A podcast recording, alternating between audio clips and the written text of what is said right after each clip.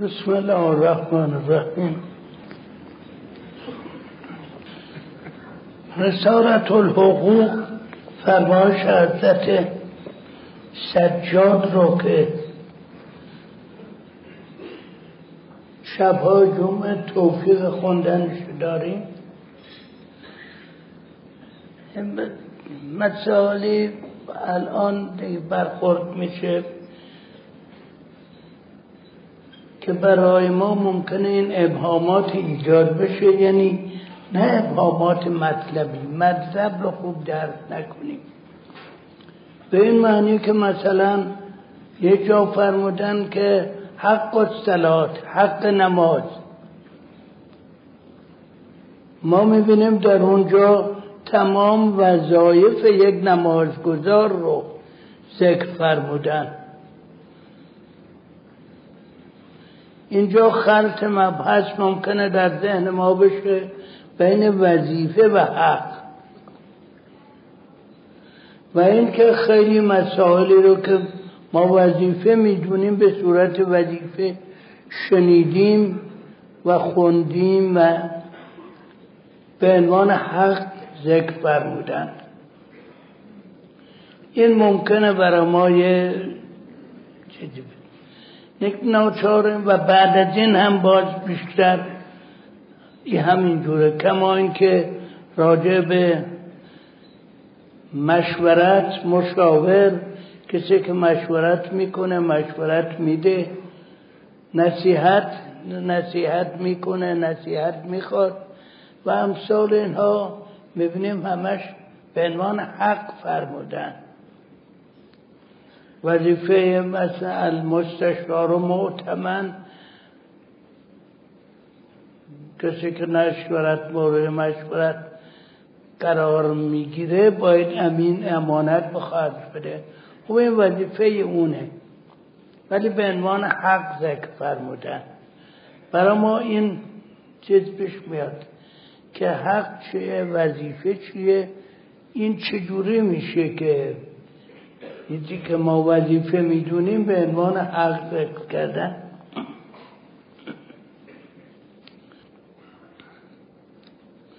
یه توضیح مختصری راجع به خود این دو دو مسئله دو مبحث یعنی مبحث حق و مبحث وظیفه ذکر کنیم که روشن بشه.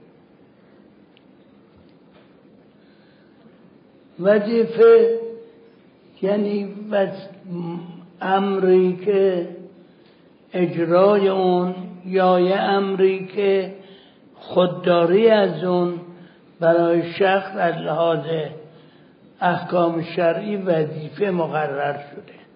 امانت یه وظیفه است. امانت که دادن به دست امین امین موظف است که برگردونه. نماز خوندن یه وظیفه است باید انجام بده.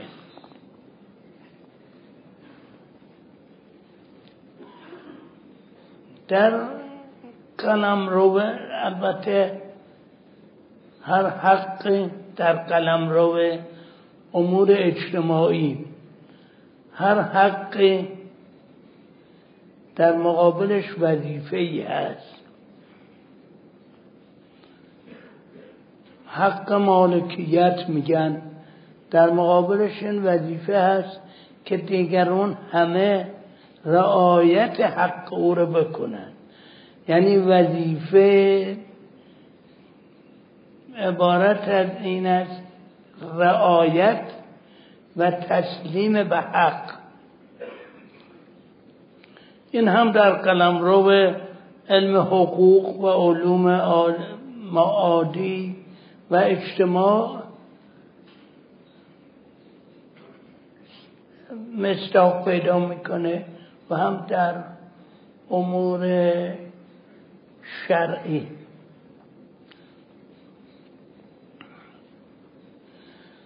هر کس حقی داره مسلما در مقابلش دیگرون وظایفی دارن.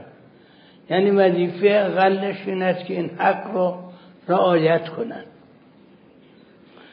اما هر وظیفه حق ایجاد نمی‌کنه. وظیفه داریم ما روزه بگیریم. این روزه گرفتن برای کسی حق ایجاد نمی‌کنه.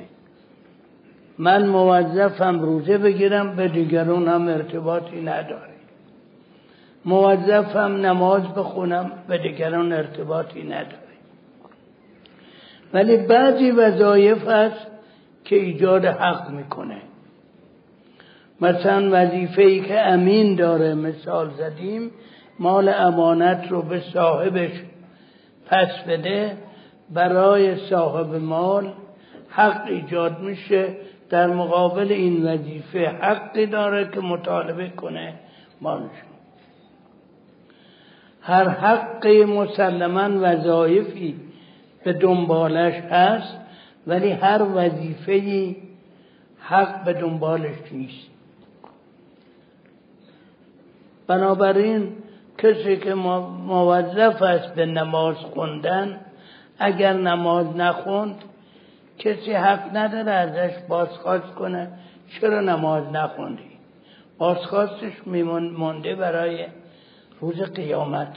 این در دنیای معمولی خود ما.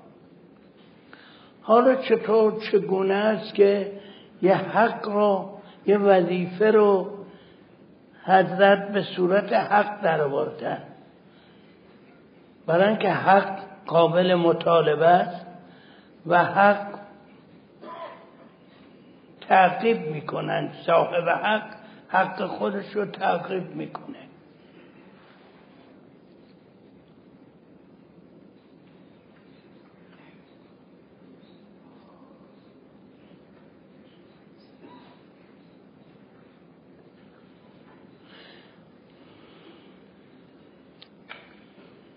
اینه که وظیفه رو به صورت حق در آوردن که فشاری است برای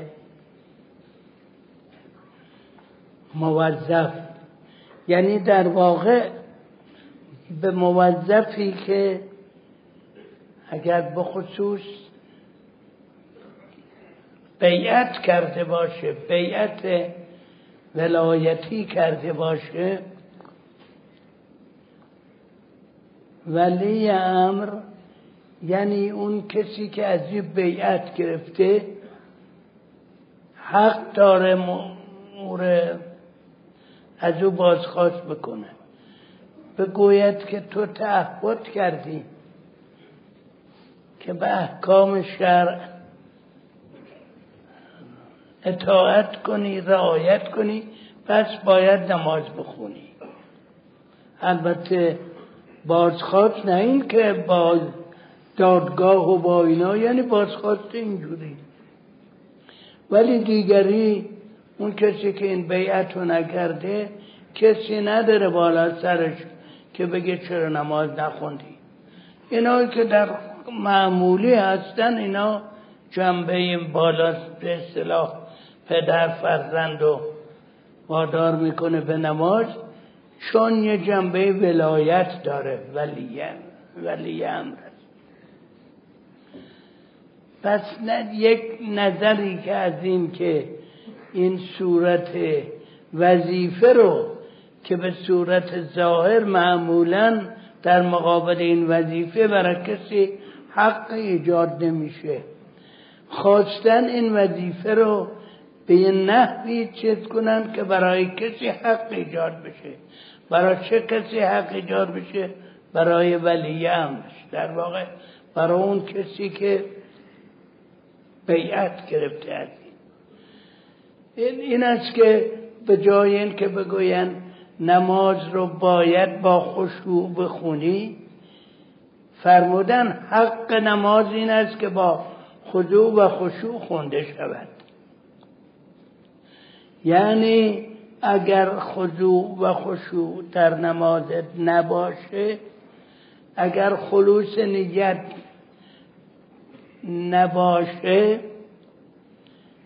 خود این نماز از تو مطالبه می‌کنه. میگه حق من این است که نماز رو با خلوص نیت بخونی.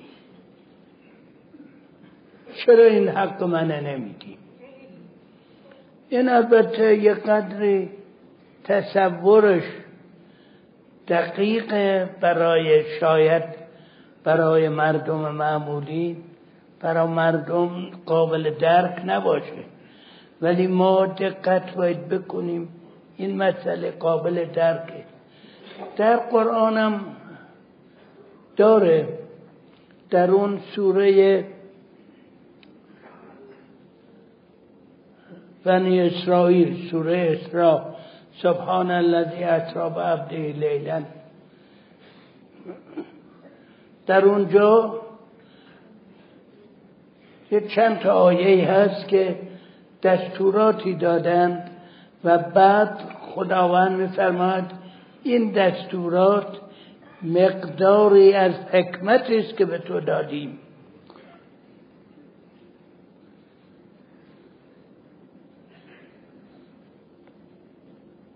در این دستورات هست که و اوفو بالعهد.